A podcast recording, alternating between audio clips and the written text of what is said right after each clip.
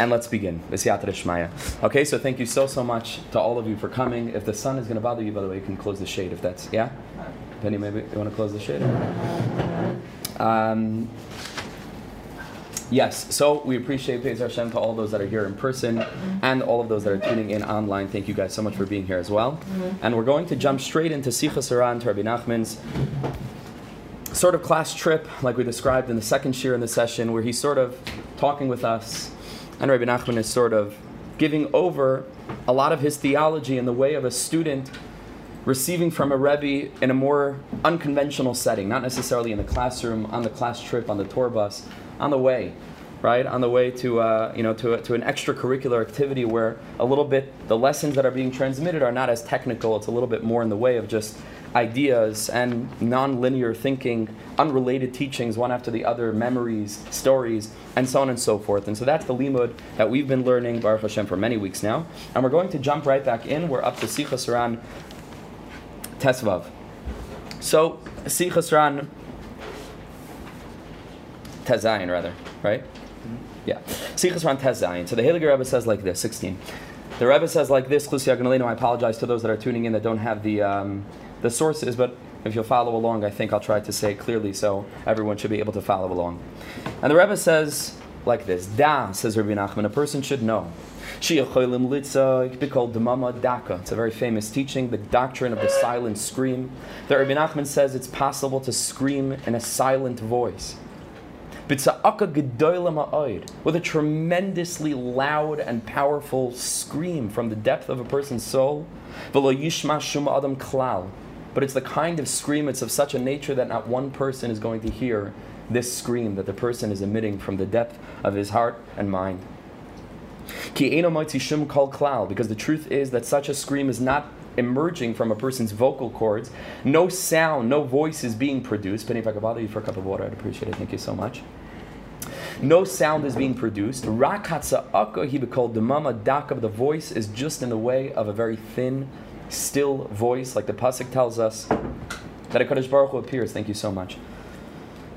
Hakadosh Baruch Hu appears in this kol mama daka, in the silence, right in the stillness. Baruch ata Adonai Eloheinu melech haolam shehakol nihiyeh b'dvarei.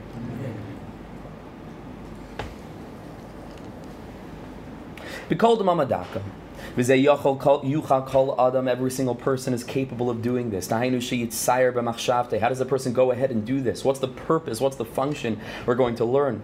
But how does a person go about screaming in such a way? That a person should imagine in his or her mind Hatza'aka, the sound of this scream, the yichnas kal hatza'aka b'machshava, because a person's power of imagination is exceedingly great. We don't just imagine visions, we can even imagine in a certain way, it's harder. But you can even conjure up a smell in your imagination. But certainly a scream or the sound of a scream a person is able to picture that, so to speak, even though it's not an image. But a person can picture this sound of this scream in the mind. The literal sound of a person who hears, you know, they call this forest out here Yar Breslov, you know, the Breslov forest. Literally, you go any time of day, you just hear people howling. It's an unbelievable thing. Multiple people. And so, or one per- person with multiple personality disorder, I don't know. That's also possible. But um, maybe that's what they're screaming about. But you hear people screaming the whole time, and the scream that they're screaming is in a, is in a, is in a niggin, right? Abba, like screaming, whatever, whatever you know we feel comfortable with, in our way of communicating with Hashem, referring to Hashem. But we can imagine that, we can envision that, we can be messiah that in the seichel. To the point that whatever is going to be gained by an actual physical vocal scream spiritually speaking, maybe emotionally speaking, but certainly relationship wise, which is mm-hmm. the context in which all of what we speak about is, you know, is, is filling that, that space of a relationship with God that we're attempting to build. So that's going to be accomplished just as much with a person's mind, just to scream it out, just to really let it out. Our stress, our frustration, our brokenness, our hopes, our, our joy, whatever it is that a person would find themselves without any inhibition, all alone, to scream out to the master of the world, we can do that in our minds. Mamish, the bechinas kol mamadak, and the aspect of the silent scream. And nobody is listening. Nobody's able to hear this person. It's such a private moment. It's such a silent thing but it's so loud. Gibbe MS Ainutzir cloud because the truth is again that there's no image, there's no um, form that this scream takes. But still, he says it's a mamish, a real scream. And the reason is, and this is a little bit complicated, I'm not exactly entirely sure what the scientific specifics of this piece are, but, but the tzaddik says that there is something physiological about the scream as well, even though it's taking place only in the mind. Because he says, He says that there are certain cells, there are certain receptors in the lungs, Shemisham that the voice emerges from that place. Ultimately, it's the, you know, the vocal cords and the voice box. And he says, in a certain way, there's some sort of very delicate uh, receptors that are leading from the lungs, connecting the mind as well. Everything's connected. All these systems are connected.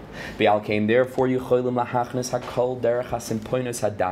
a person is able to scream, not utilizing the vocal cords, but the other receptors that are connecting the mind with the lungs, maybe a little bit like toward the back of the toward the back of the head I think in Chazanus, right, in cantorial circles, there's a concept called a Kupfstimme, right, in Yiddish. Those, right, it's, it's, it's some sort of very delicate voice, and it's called the cup is the head. It's called a Kupfstimme. It's like a right. Your father's a chazan, right? Huh? Falsetto. It's like falsetto, but I think it's even deeper than falsetto because falsetto is still in the voice. I think that this is really it's a mental head thing. Voice. It's a, a head voice. That's right, head voice, and there is such a terminology like that. So it seems that there is this reality, this mitzvah is that there's some sort of voice that's able to be projected just from the brain, from the mind, or maybe from the, uh, you know, from the sinuses also, that's also connected to, uh, to, to, the emergence of a voice. But al kolpanim, these very small, thin, delicate receptors that lead out of moach until the mind, if a person utilizes them in this way of, an, of a mental scream, a person can actually come to a, to a real scream, b'mocho, just in his mind. Through this, that a person imagines with his brain, kol but it's got to be very strong. That you're literally imagining the voice as it would sound if you were all alone and you weren't embarrassed from anybody and you just wanted to scream it out, let it all out, all out. You can have that in your mind. In this way, a person is able to enter in the voice of this screaming alamoach into the mind. And again, there's a tremendous benefit to this. Because we're going to be speaking about this now. A person can be standing amongst many crowds, any, any uh, you know, facet or circumstance that a person might find themselves in throughout the daily schedule or throughout a week. If a person's online at the bank or at the supermarket or standing in a crowd of people, wherever that may be, or walking down the street, where obviously we're going to feel inhibited, and I think it would be a little bit, you know, socially off to really just start screaming Takadish Baruch Hu when you're surrounded by people might not be such a normal thing. But this allows a person to do that. Because to the person behind you and the person in front of you, they don't know what's going on in your mind. But you're standing there, you seem to be just minding your own business online at the supermarket, and you're not just conversing with God, but you're in the deepest, deepest way expressing such expressing such a deep emotional outpouring of your of your heart before the master of the world. So a person can stand among many people, the yitzak ma'oid, and scream in this incredible way. Bishum adam yishma canal, and nobody's listening, nobody's able to hear at all. But Amim says Rabbi Nachman, at times, like disclaimer, be aware that yuchali hishamit mizeh is a called dak, nishma Sometimes a little bit of a voice can actually escape because, again, there is a physiological quality to this. Sometimes you think you're only screaming in your brain, but a little bit, you know, some, sometimes it can, it can get out a little bit, right? And um, a person should be aware of this. It could escape. Again, through those receptors that we talked about, and kol that are able to emerge or enable this voice to emerge. Aval, bedakas gadol, uh, uh, it's bedakas gadol. It's very, very thin, very, very light, very slight. Ubaloy dibor, says Rabbi Nachman, without dibor, without actual speech, without putting words to this silent scream. When a person doesn't utilize words, when a person doesn't scream Abba in a word, right? Or Atzilu, save me, whatever, you know, Karveni Alecha, bring me close to you, whatever a person wants to say to God, but it's just a scream that's in a way all inclusive. That's why by Hasidim you find such a thing of a nigun, right? Sometimes everybody else, like, what's, what's the Indian of a nigun who's just sitting, singing a wordless song? They want words dafka with psukim from Tehillim or psukim from, you know, from, from Nach or from Svarim. The Hasidim knew the secret of a wordless melody in its ability and capacity to contain every possible meaning. In order for this wordless experience of singing a song to be different for each and every person in the room singing the song because each person is able to sort of use the vehicle of this wordless melody to encompass whatever words they feel that they need to be expressing in the given moment. And that's the secret of a nigun. And so when a person does this with the scream without words, Kal Yoser Litzai Kanal, he says it's going to be easier to, uh, to, to produce such a silent voice. Because when you want to put words to it, Kasha Yoser. It's going to be harder, Litvois It's going to be harder for the brain to produce such a very clear, you know, visualization, I guess, of this scream roim asakoilos. And not to let it go out and to escape in some form hamaitzi kol. But if a person is going to scream without any words and just allow this to be an all-inclusive expression of our emotions, whatever emotions that may be, but I think that what Rabbi Nachman ultimately is teaching us all the time is that all emotions are supposed to be expressed to God, whether that means thanks, whether that means praise, whether that means frustration, whether that means anger. Sometimes not just anger over circumstances, anger at God, or a lack of belief in God. That could also be expressed to God, right? Any human expression that we're feeling, HaKadosh Baruch Hu, like we've said a, a, a time and time again, wants authenticity, doesn't want fakers. And so if at any point in our Yiddishkeit we're faking, sometimes in the name of religiosity, it's counterproductive. God wants us to come to Him as us, completely authentic, completely real. Whatever feeling that we're feeling inside is an expression of the Chelik Elokam Mal, that a Kaddish Baruch Hu has all the midos that He implanted within each and every person, Selam Elokim, that were created in the form of God, the emotional form, the intellectual form, Kiviyachol, and we're supposed to bring that to God. That's what we, we say. We, I think we said this in the past. By Boya B'Shalom, we turn around when we come into Shabbos just to make sure there's no part of us that we're leaving at the door and not bringing into Shabbos with us. No matter how low and how dirty, and like we gave the mashal, the person comes from the airport and he goes straight to a meeting with the president and he tries to leave his bags by the door. You know, and the president says, no, no, no, come in with all your things. Come in with all your things, with your linen, with your pillows, with your, with your uh, tums. Come in with everything that you have packed away because I want all of you. That's what it is with Hashem. He wants all of us. And if we come to him and we're still leaving a little bit something out, it's not 100%. And it's going to sh- it's, and it's going to it's going to show later on in life or in different circumstances where sometimes we lose touch with all of what we felt we could bring to God, and sometimes all we have left is that dirty part that we were leaving outside. So then, then there's a period, right? And then we don't feel comfortable because that was never a part of us that we brought into shul, that we brought into the beis medrash right? And, and, and life hits you like that sometimes, right? But if a person already adopts this mentality to say that it's all part of this relationship. It's all, and HaKadosh Baruch Hu wants the all of me. And it's, by the way, the same thing as a marriage. The same thing with, is, is in relationships, right? If there's a part of you that you're leaving uh, outside of, a, of, a, of an intimate relationship, zelotov, right? You have to you have to come with the, with the, all of you, with all parts of you. You can't fake it, right? And you can fake it for so long, but ultimately uh, we're not that good actors forever, right? And it's the same way with our relationship with Hashem to bring it all in there. So when we scream without words, just to express all of our emotions, the sum total of what we're feeling in any given moment, and that's in constant flux, the winters and summers of the human experience, to be able to scream that in a silent voice, not necessarily just out, you know, outwardly, expressively, vocally, kipshutai, but even in the silent way when we're standing amongst people, that is something that's very, very valuable. Very valuable. So let's turn over the page. Let's look at some of the Maramakomos for this piece. We have three for this particular teaching. And let's dive into Chayei Moharan 241. Rabbi Nachman says something very similar. Shamati says Rabbi Nassan, I heard Bishmai in the name of Rabbi Nachman's Chusya Ganalenu. Sha'amar that the tzaddik said, Masa yeshli espoididas. Rabbi Nachman said, You want to know when I do my espodidus? Because Rabbi Nachman was speaking about espodidus all the time. Rabbi Nachman was constantly encouraging people to go ahead and to speak to God in their own words and so on. Says the Rebbe, When do I do my espodidus, my personal prayer? Va'amar and the tzaddik said, It's when everybody comes in and is surrounding me. At the tish when there's hundreds of chassidim standing on you know bleachers all around. Rabbi Nachman said, that's when I do my Espodidus. When I'm completely surrounded by people and nobody's able to even see me communicating or conversing with God at all, that's when I'm doing my Espodidus. Ki hu yachal litzaik again, it's the same expression that Rabbi Nachman was able to scream again, Bekol Dmama Daka. He knew this secret. He knew the secret of silence.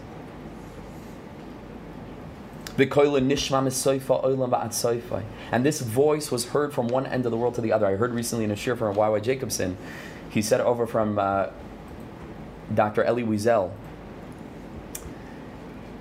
that Elie Wiesel was once approached by somebody who asked him, Is there a doctrine of silence in Judaism?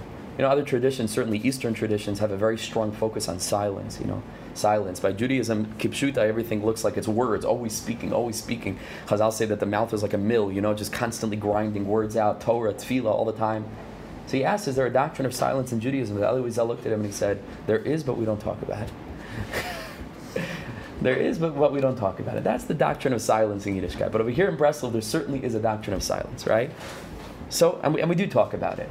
But we also have to put it into practice to know how to go ahead and to utilize that silence in our Avodah Hashem. Rabbi Nachman knew this secret. The Rebbe knew what he was doing. So the Rebbe said, that's when I have my ispodidus. Ki hu yachal litzik v'kol dem amadaka. V'kol l'nishma misoifa ilam ad soifa. V'gam anoichi shamati mi piva kodesh. Rabbi Nassan said that I heard from Rabbi Nachman's mouth, his holy mouth, ba'atzmai, personally. She yeshli called the mamadaka. That Rabbi Nachman said about himself that he knew this secret.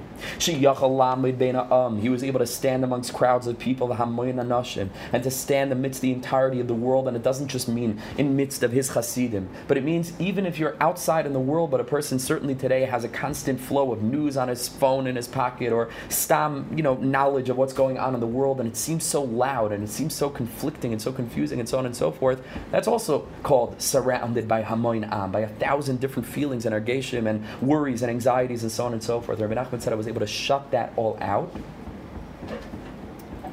The yitzakva called Mamadakami Soyfa oilamadsoy, listen to this lashon. To scream in a silent scream from one end of the world to the other. And whoever it was that was standing around him, lo yishmu klal, would not hear a thing. V'chein said the Heilige Rebbe le'inyin rikudin. Listen to this. He said it's the same thing with dancing. Amar, he says, shekishuhu yoshiv ben ha'olam, when he's sitting amidst many hundreds of Hasidim. He was a very sickly man, Rabbi Nachman. He died only at 39 years old. In the last, I don't know, 10, 15 years of his life was suffered terribly. He was suffering terribly from tuberculosis, a very sickly person. He said, amongst people standing or sitting, not moving, Yachalirkad Rikud Niflama Oid, Rabbi Nachman said, I could be dancing an unbelievable dance without moving at all. V'gam Pam Acha Shamata Ba'atzmi, Rabbi Nachman said, Rabbi Nachman says, I once heard myself that Rabbi Nachman said, B'shasha Yoshev Ben Oilam, when I stand or when I sit among people, Ani Doime, I am comparable, Kimisha Kol Oilam Oimdim Sviva, that everybody, the whole world is standing around him, B'humarakin Ma'oid and he's dancing and dancing and dancing. And in the midst of this, Bo plays Zemer Shal. All of a sudden, they bring a they bring an orchestra.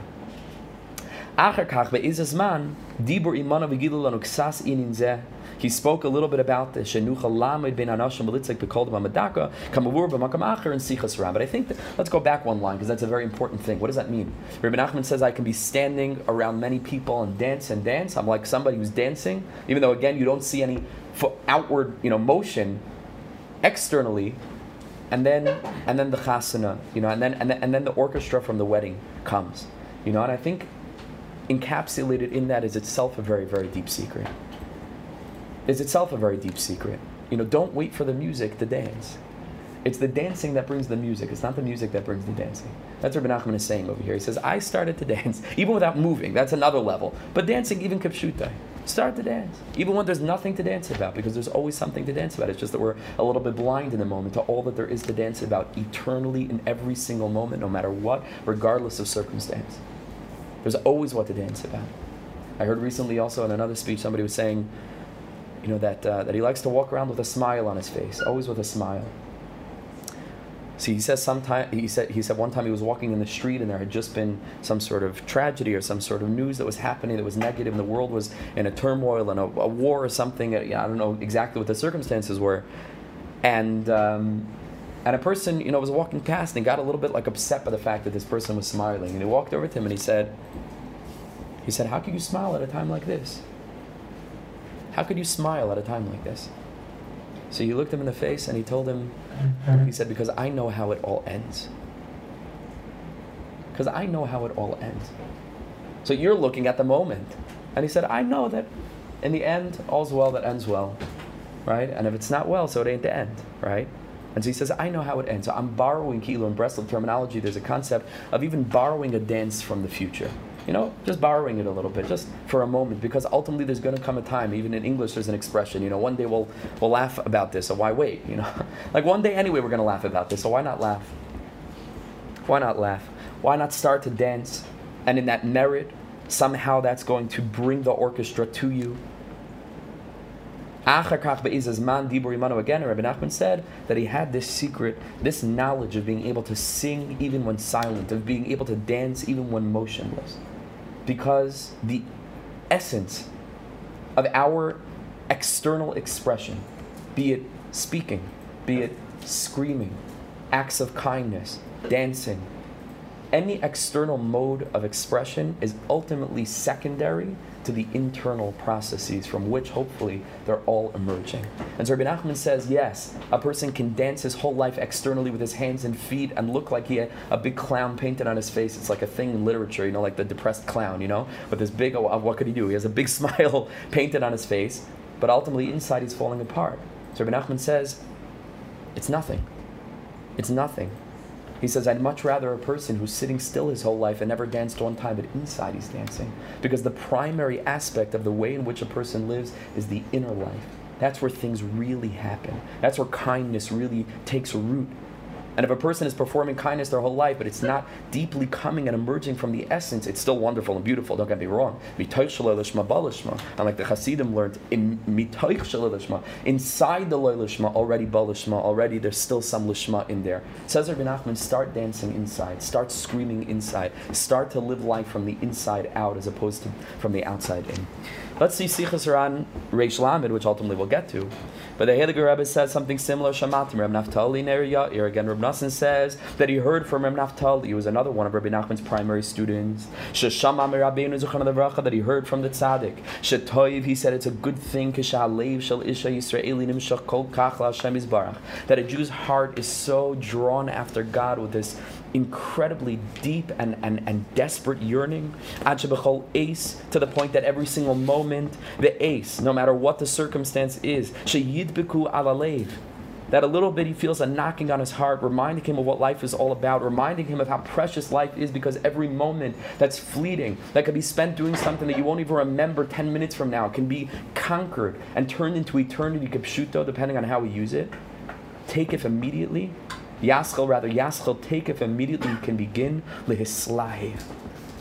To become filled with incredible passion, and to yearn Tamid La Barach in this deep, deep, deep way of yearning, Beklois Nefesh, in, in this incredibly overwhelming and, and, and, and desperate way. Karatwi properly. Va'asa az tnuis biyadav, as Rabbi Nachman often would, he made hand motions to demonstrate al inyan zet, to demonstrate just how much a person can bring himself to yearning just in one moment. And it doesn't have to be a time that we set aside. It could happen at any given moment. When, again, a person's involved in mundane things, a person's in a basketball game, you take five minutes off and you go to the side, and, and that your heart is just on fire. Thank you, Hashem. Thank you, Hashem, for all the sweetness and the, and the, good weather and all the wonderful things and the fact that I'm alive and the fact that I'm a Jew. Really, to feel this way, it doesn't have to be in specific times of Torah and Avodah.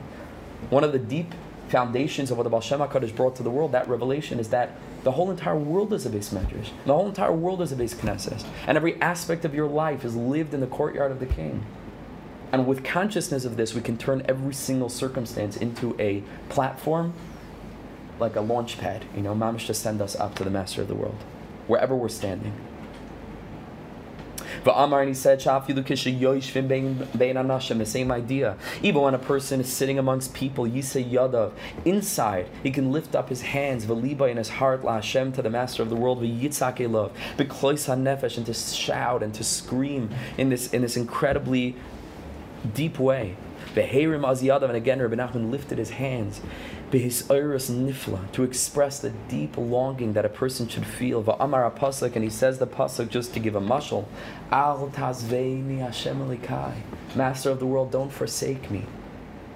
Bikol na'im. Rabbi Nachman said these words in such a sweet voice, in such a sweet song, shal of supplication, begaguim nifloim la Hashem and deep, desperate yearning for God. The Tavasois Ledugman, Rabbi Nachman used this pasuk as an example. Shekach leisha Yisraeli. This is fitting for the Jew. This is how a Jew is supposed to live. Even when a person is around other human beings and we get involved in the sophisticated aspects of what we call, in our you know, terminology of the story of our lives, the six sons aspects of, you know, and we may feel even a little bit embarrassed, like, okay, we're in a business meeting, everybody's sitting there with ties and all sophisticated. It's nothing. The whole life is an illusion. It's all an illusion. Take a minute inside and, and escape to God escape to the essence of why we're doing whatever it is that we're doing, what the, what the very pinnacle of life is, what the core of being is, what it is that our soul was sent down to this world for, is literally just to rely on a Kadosh Baruch Hu, to build a relationship with Him like a child to a father, like a little toddler. Tamimus Upshitas we spoke about last week, and the simplest, most basic way that we learned is the deepest chachma of all the chachmas, because ultimately it brings us to the tachlis hamiti, to the ultimate point without getting distracted in this worldliness and kinataiva coven because that's not what we're here for. But to really be rooted, and it seems childish and it seems naive, there's nothing deeper, there's nothing more noble, there's nothing sweeter, there's nothing more real than to just let go. And in every single moment, no matter where we find ourselves, to tap into that genuine authenticity, that sincerity, that humility, that vulnerability, to be open to HaKadosh Baruch Hu, and to express that in a dance that's inward, and to express that in a scream that's silent.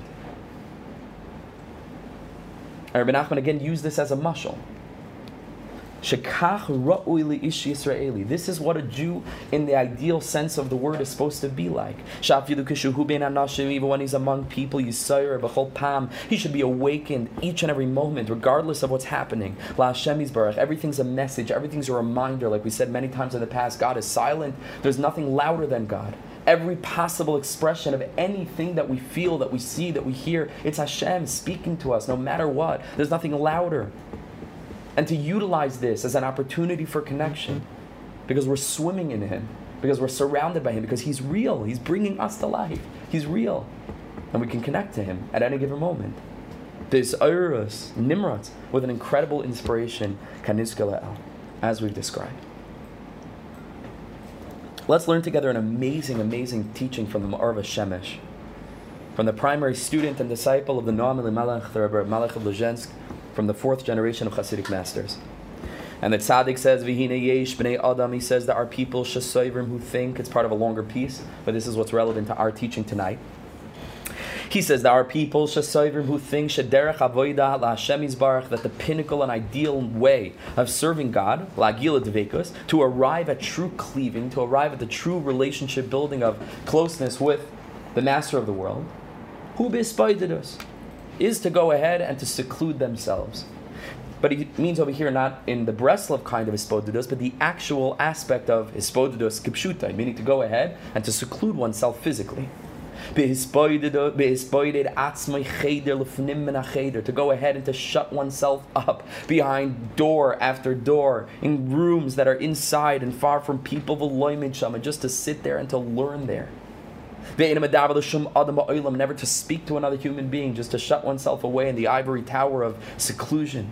And not to appear before any person.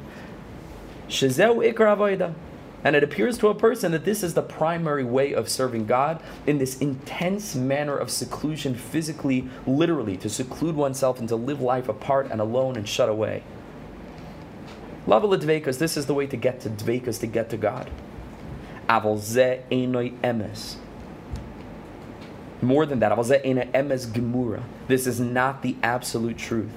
Ki yuchaliyas, listen to these words because it's possible for a person to sit, is boided kamashanim, to sit secluded away for many years, adam klal, and never to speak to another individual, emes klal, and for a person never ever to attain truth, and never to arrive at what the ideal aspect of why it was that a Jew was sent to this world. Neshamas begufim, like the Lubavitcher Rebbe used to often say, souls and physical bodies, not simply angels in the upper realms, but to live a human life, a communal life and to be able to live like a regular person and to be able to engage with people in all sorts of different ways and modes of relationship. That's the pinnacle. And he says, I once heard Me'admar, Harav HaMufursim from his Rebbe, from the famed master Marenu Rebbe Melech Melijen Zecha Sadik Perish. The Heiliger uh, Noam Melech said that this is the meaning of the verse which says, Could it be, and this again is speaking about sort of a negative expression of this, but can it be, says God, that a person will shut himself away in some room and I won't see him? No, Hashem says God, is there a way of hiding from God? But listen to what the Naaman Melech said, how he interpreted this pasuk. Sha'amar Huzal, that the tzaddik said, Ratzaloyma, the meaning of this pasuk is as follows. Shimni's boydeid adam b'cheder miyuchad b'seiser. If a person will shut himself away in this hidden place, be a savur, and a person will think she's a ikra avoida, that this is the aspect of, you know, serving God on the deepest level. Baruch Hu amar va'ani lo. He thinks that he's sitting there just looking at me alone, davening to me, learning with me the whole entire day. But if it's disjointed from other people, if it's disjointed from human relationships and the human experience, Anila Yarenu says, God, that's not the way in which I want to be seen. And ultimately, that's not the way that I'm going to make myself known to such a person in the fullest extent of the Jewish experience. So let's read the pasuk again based on this. Im yisaser ishba mistarim. If a person will shut himself away and make that the pinnacle of his experience of living life, but to remain external from engagement with a, with a, with a family, from engagement with a community, from engagement with friends, from engagement in living, you know, in, in the human experience, says God, So he's convinced that he's the biggest tzaddik in the world. Says God, it's just not ideal, and I don't know who told you that, because that's not what Chazal mean to imply when they teach us about dveikus, about cleaving to God. The cleaving to God is not despite the world, it's specifically because of it and specifically through it.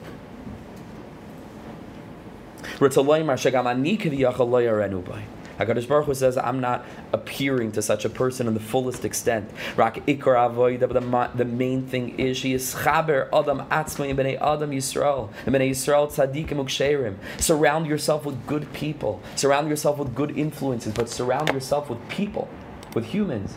Then you're going to be able to come to the highest level, which is an aspect of lilmaid mimaseyim, to learn from people to learn from other people, to hear different perspectives, like we speak about so often, to be able to live a communal life so that, like the like the pasuk says, "Mikol malamda yiskalti," to learn from every person, from all of my teachers. Mikol malamda yiskalti. Kia ikar who is spoididus hamachshava, because the primary hispodidus and seclusion is in what form? Mental in the mental form. To constantly think, to constantly escape to God, not physically but emotionally, mentally. Even when a person is surrounded by an enormous amount of human beings, which is exactly where he's supposed to be, and a person should never think to oneself, when we say this so often, that it's a chatchila, you know, if only I was able to light menorah alone, you know, we always use that as a mushal, but, you know, to have a Seder without the whole, you know, rash of kids running around and cups spilling and, and, and people making jokes, and if only I could just sit with my agada in an attic somewhere, you know, preferably like 300 years ago before I met any of these goons, you know, and, and sit alone somewhere in Ukraine and just shut myself away. Then, then, then. You know, and like, okay, now it's bidiyevit, so it's bidiyevit. Okay, what can I do? I'm surrounded by people, but at least I can escape in machshava. No, no, no, no, no. The lechatchila is to be surrounded by all the noise of this worldliness. Whether it comes from family, whether it comes from community issues, whether it comes from the news, whether it comes from just being a perceptive human being who walks around the streets of the world and sees the brokenness that exists in this world in an imperfect world that's not ready yet for the ultimate redemption. And while a person's in that circumstance, to utilize the mind's capacity to go, to escape, to dance, to sing, to emote, to communicate with HaKadosh Baruch Hu, while surrounded by all of those people. That's when you connect to God. Not on your you know meditation rug in some in some basement somewhere. That's not. That's not the main thing. That might be nice for a minute or two. That's not the that, that's not the essence or the ideal of what it is to be a Jew. It's just not. It's just not. That's not our tradition. Our tradition is specifically in the human connection. And not just in meaningful human connection, and not just in spiritual or overtly spiritual human connection, but in all human connection. And changing your toddler's diaper is a much deeper experience than meditating for six hours alone. It just is. Because that's living. And that's what God wants to be a human being surrounded by other human beings with all of what that means, but still to be able to stay connected. That's the yichud.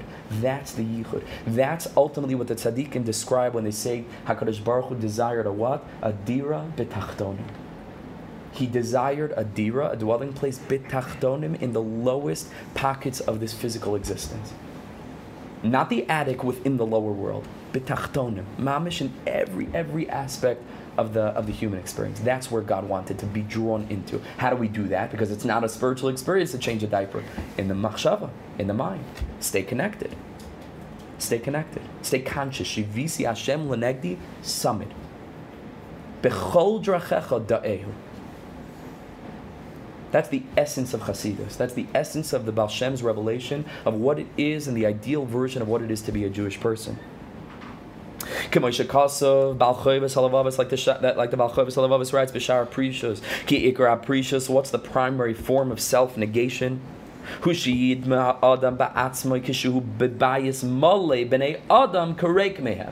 a person should sit in a house filled with people, but in his mind envision it as if he was alone. To connect to the Master of the world using his mind. That it's as if he doesn't even know that there's that there's people, right? That he's not thrown off and he's not confused and he's not distracted by what's happening around him. He remains ever focused, still able to be, you know, again in this in this manner of communication and relationship, but always have that place in your mind where you're with God and you're dancing with Him all the time. Certainly, this is the way it is when a person's davening. because A person has to come to such a deep cleaving. That Rizal describes the manner in which that Chaim brings it down that a person stands in tefillah. It's supposed to be ein od malvadoi mamish that there exists nothing. There's no shliach tzibur. There's no guy behind you. There's no guy in front of you. There's no cell phone going off. There's no beis medrash. There's no world. There's God, and God alone. There's no you even on a certain level. That a person should get to such a place and enter in, which is not ordinarily, at least classically, uh, a hasaga that we enter into. We don't live life that way, right? Because we have free choice, and you know we, we perceive ourselves to be living independent lives in our own egotistical consciousness, not in a negative sense, but in a way that God created the world but in a time of tefillah, you enter in, it's like you shut everything out. Everything, everything, everything. All there is is God. That's what he says over here. At a time of tefillah, a person should go into such a dvekus again, that there's no creation. Baruch Hu, just the master of the world. This is the essence of Hispodidus, to be surrounded by a thousand people in a minyan and to be alone. And that's Rabbi Nachman's doctrine of the silent scream. Even when a person has to interact with other people that he really doesn't want to be interacting with, but a person has to, for whatever reason, going through his daily life, speak to them, interact with them, engage with the world, but have a portion of your soul, of your of your inner life that's rakia parish Don't let go of God for a moment. And that's obviously a very high madrega, that's a very deep thing, but we can work on this. And the main thing is to learn about it. The more we learn about it, the more conscious we are about it, the more we think about it, the more we realize this is not just for tzaddikim. Or maybe it is, but we're all on that level. That all of us have this capacity to really live life this way. And the beauty of this is that it doesn't turn you into a hermit. You live life in the same way as everybody else is living life. But inside, it's something else. And that goes back to what we spoke about. You remember in Ish Kasher Ma'oid we learned, looks like every other person. He goes with intestines and limbs like every other human being. Inyan Acher Legamri. Something else. Mamish something else. Okay, so Baruch Hashem, perfect half hour. Let's jump into the Ah, ah, 7.15. Ah, 15 minutes. Okay, I thought 8.30. We start a little bit late also. Okay, so let's try to let's try to knock off. Yeah, we could do it. Um, um, 17, and then Be'ez Hashem will will uh, will close for tonight. Sichas HaRan Yud Zayin. 17, Rabbi Nachman says, Leinu. Or rather, Rabbi Nassan records that Rabbi Nachman gave a person a little bit of musr, as he was wont to do, on, has, on hasmadas halimud. We have pages? Yeah. yeah, you have it. On, on, on needing to really put a lot of energy into learning. But Amalai Rabbi Nachman said, Why are you not learning? So Rabbi Nachman told him, what do you have to lose by engaging and learning There's going to be great reward awaiting for you. And every word that a person learns is immeasurable understanding of what the reward is, not an immature perception of a reward, of a reward rather, but getting close to Hashem, hasagas and olam haba. And this is interesting because we know that al tiu kavod amasham shemisarav manas kabel pras. But the Rambam is, is, is marich in a number of places. Chazal themselves tell us, the Gemara Bava Metzia, that there was a certain a certain Amira, I can't remember the names right now, that he had a pond actually with fish, like we have over here fish in the, in the, in the tank. He had goldfish. And the reason he had this pond was so that he can sort of use ins- the fish as an incentive for the students to, uh, to, to excel in their learning. And when a student was doing well and got a good mark on a test, he would give him a goldfish from the pond. So we find such a thing, right? Certainly by kids, that you have to use some sort of, uh, you know, some sort of incentive to enable the student to come and learn. We already made reference to Chazal who said that la'olam a person should learn shaloi lishma because mitay shaloi lishma balishma. So Rabbi Nachman was trying to you know bring him in and draw him in by describing what olam haba a person's going to get. Why aren't you learning? But then he immediately escapes into the higher level, which I think is even more powerfully, uh, you know, inspiring and, and, and compelling than the first thing of Olam Haba. Says Rabbi Nachman, I don't even need to tell you Kisha Torah, listen to this lashon, mara avala echad. When the Torah expresses its love for an individual, as in words a klal olam haba. So then you'll come to such a place where you won't even want olam haba. It's just not on your radar at all. Rak roitze es ba'atzma you're going to desire the Torah in and of itself because there's going to be nothing sweeter to you and nothing more full of dvekus and intimacy, as we're going to see, nothing more filled with love and depth and emotional involvement and truth with a capital T in a world that appears to be post truth, right, with a lowercase t. To be able to engage in something that lights up your mind in such a way to say, this is true. And it's not just like emuna in Hashem, it's hakara. There's nothing deeper than this. There's nothing truer than this. There's nothing more eternally relevant than this.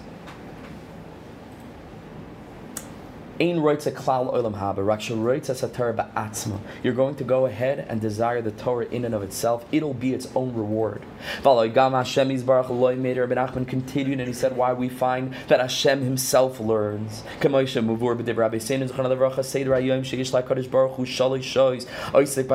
that means that God is engaged in learning his Torah for three hours a day. Of course, all allegorical. What does this mean? There aren't there isn't time by God and so on and so forth. What does that mean that Hashem learns Torah? Rabbi Nachman says, Ah, so okay, so let's let's go, we'll go back into the main piece, but let's first learn a couple of sources relating to this point, and then we'll finish up the piece from Sichas Haran and see the last couple of sources. So the first source is a famous uh, uh, Torah from the Ohr HaChaim Hakadosh, which was made famous by a famous song that I'm sure we were singing a lot over Shavuos. Certainly the two dayers. In Devarim Chav Vav Yud Aleph, and the Ohr HaChaim Hakadosh says the most incredible, incredible, sweetest, deepest thing.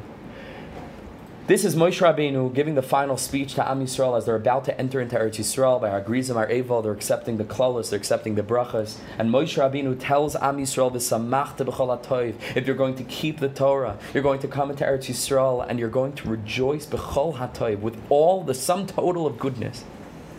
Al derech amroi, so the first interpretation of Ohr HaChaim HaKadosh says, based on the Pasuk and Tilim that says, Tov Hashem, that God is good. Tam ru'u, taste and see, ki tov Hashem. Ulaharich, ulahircha al zeh, amar bechol hatoiv. Perish davar hakoilol kol hatoiv. What does it mean that the Jewish nation is going to rejoice? Bechol hatoiv, with the sum total of goodness in this world. What's kol hatoiv? Well, God is called toiv, it's called good, and God is called kol.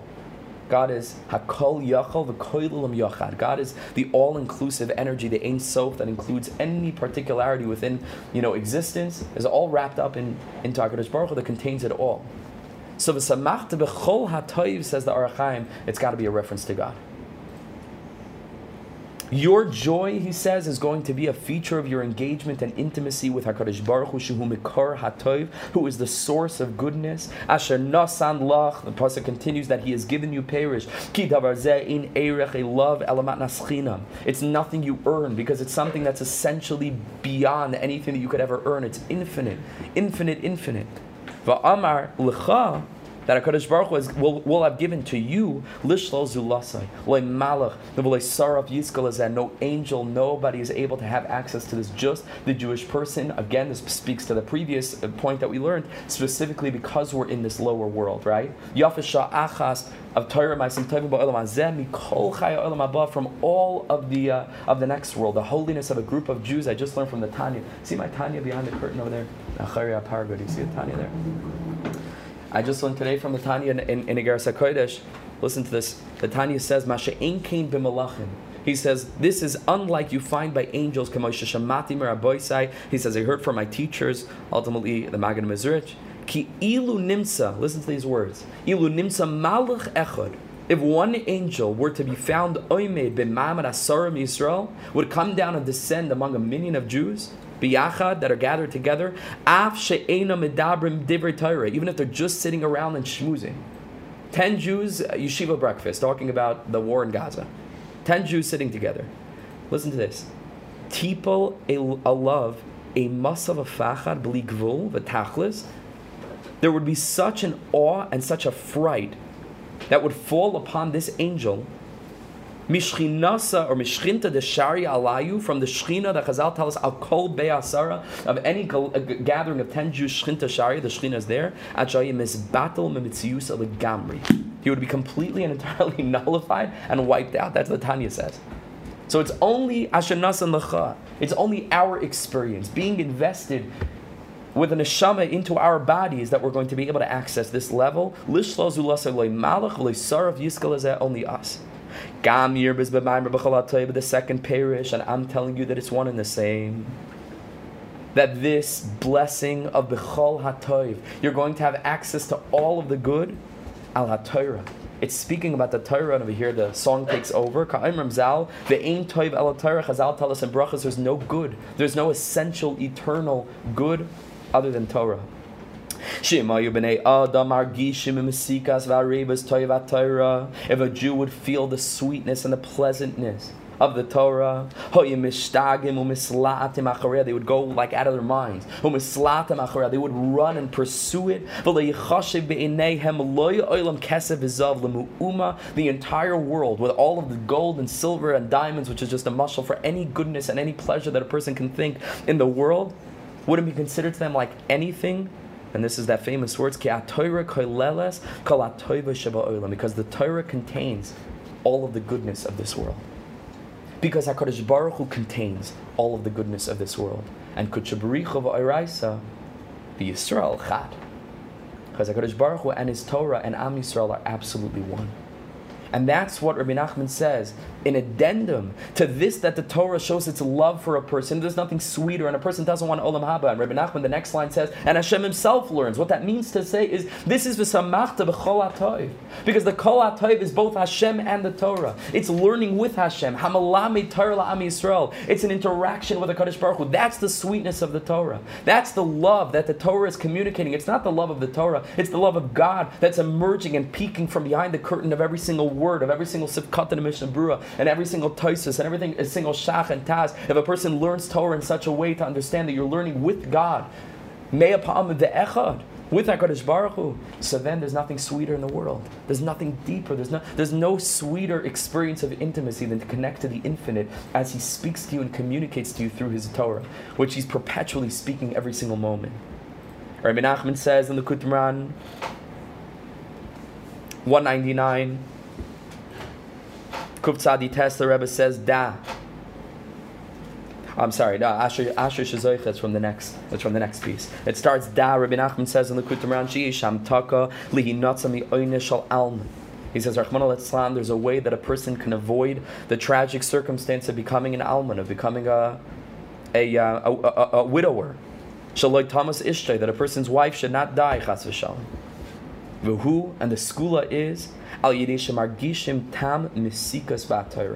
That a person engages in the sweetness of Torah in such a way that he tastes it, that he feels it, that that's the relationship that a person has. Of course, there's no ironclad, you know, rule. Of course, there's no generalization that covers everything ever.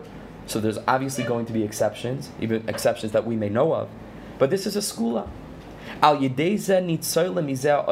This can, can enable a person to be spared from such a, de- a difficult challenge and such a punishment of lilias alman chas v'shalom, not to chas v'shalom have such a tragic circumstance and never, never know from such a thing of a person losing their spouse.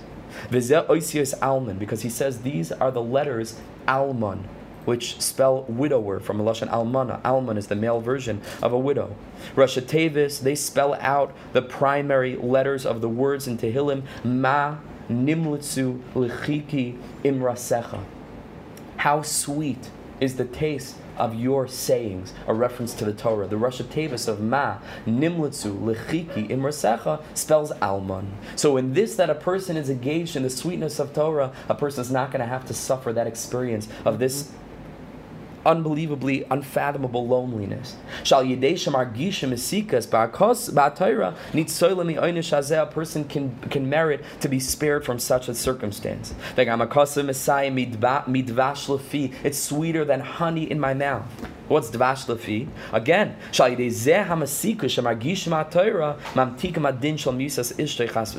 a person can avoid this experience, of a person losing his wife.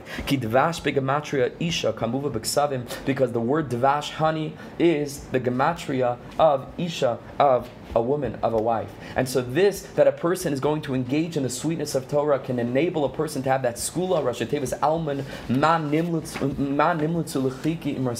But I think that based on the way that we've explained, based on Ohr HaChaim HaKadosh, that it's not just the learning and the sweetness of Torah in and of itself, but it's the relationship with God that's forged through that limud, that I think that it's much more klali than the simple meaning of a person physically having a wife and losing a wife. I think it's in general the antidote for loneliness of all kinds, that as its, its expression in its most acute form is a person being, you know, bereft of, of, of a person's spouse is the most horrible form of loneliness.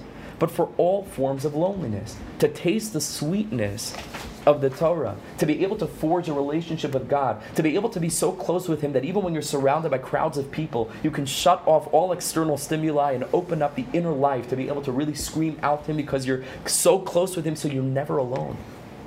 You're never ever alone. And that's, I think, part of the school, and not just physically that a person won't lose his wife, but even a person who has lost their wife, or a person who has lost their husband, a person who's in the matzav of Alman. This itself is the tikkun for the Alman nature.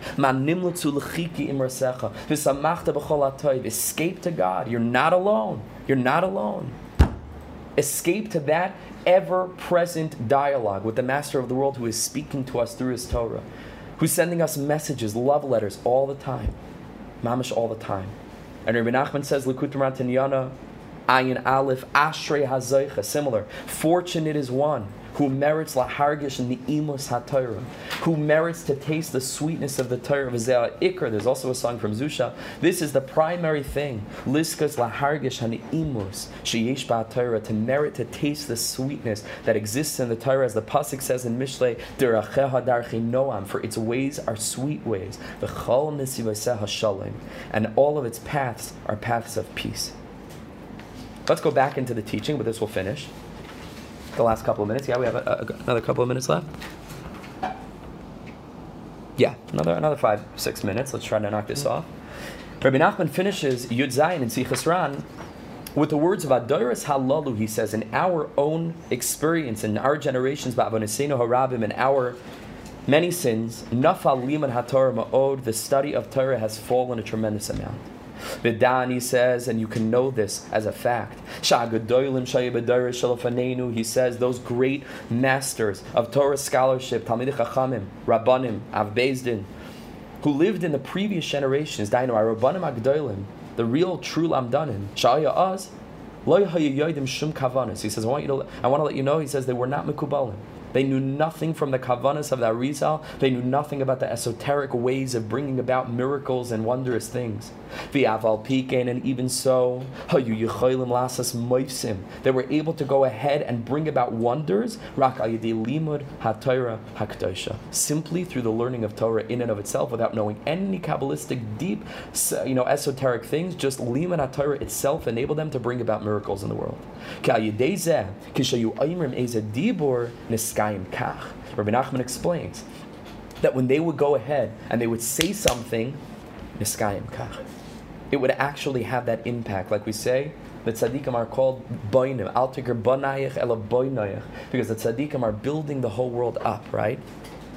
The tzaddikim are building the world. They have that ability to speak in such a way to bring something into actuality. I don't think we're going to have time to learn the Tzidkas Tzaddik, very unfortunately, because it's an incredible piece.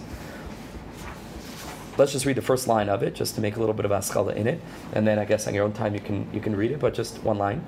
He says, It's possible to go ahead and to do wonders through the Torah.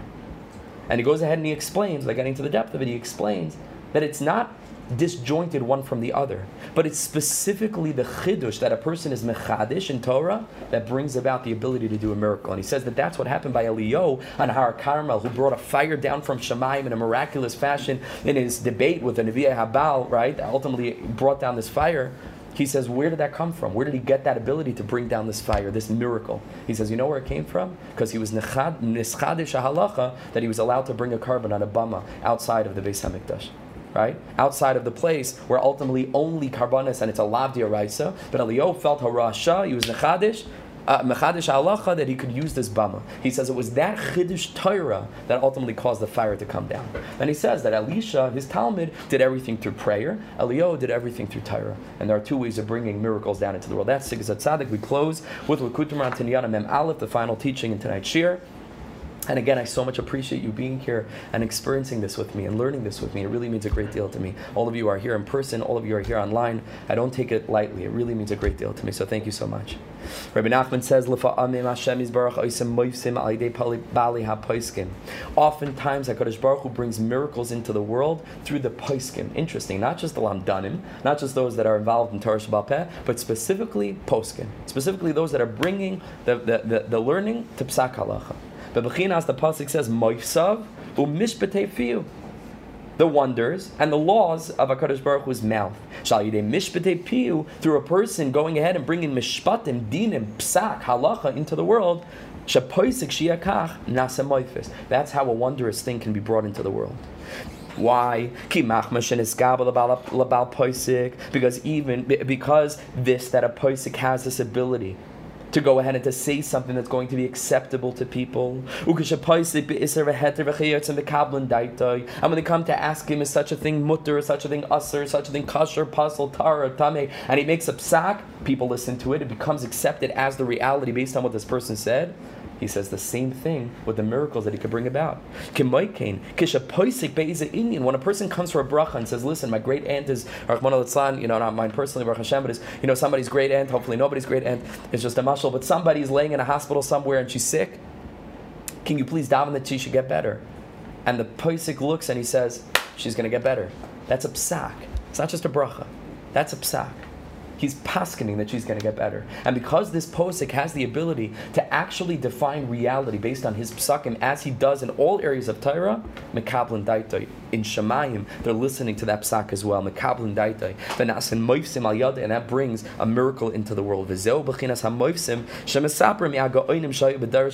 This is the aspect of this that we heard from previous generations where they were able to go ahead and bring and say a psak, and that was able to bring about something miraculous into the world. So just in the way of summing the whole thing up, bringing it all together, tachlis. What the ideal vision of a Jew is, is to be a human being not to be some esoteric, mystical Kabbalist that you know sits in an ivory tower removed from the whole world and not a, a very much lived experience of, of the human condition.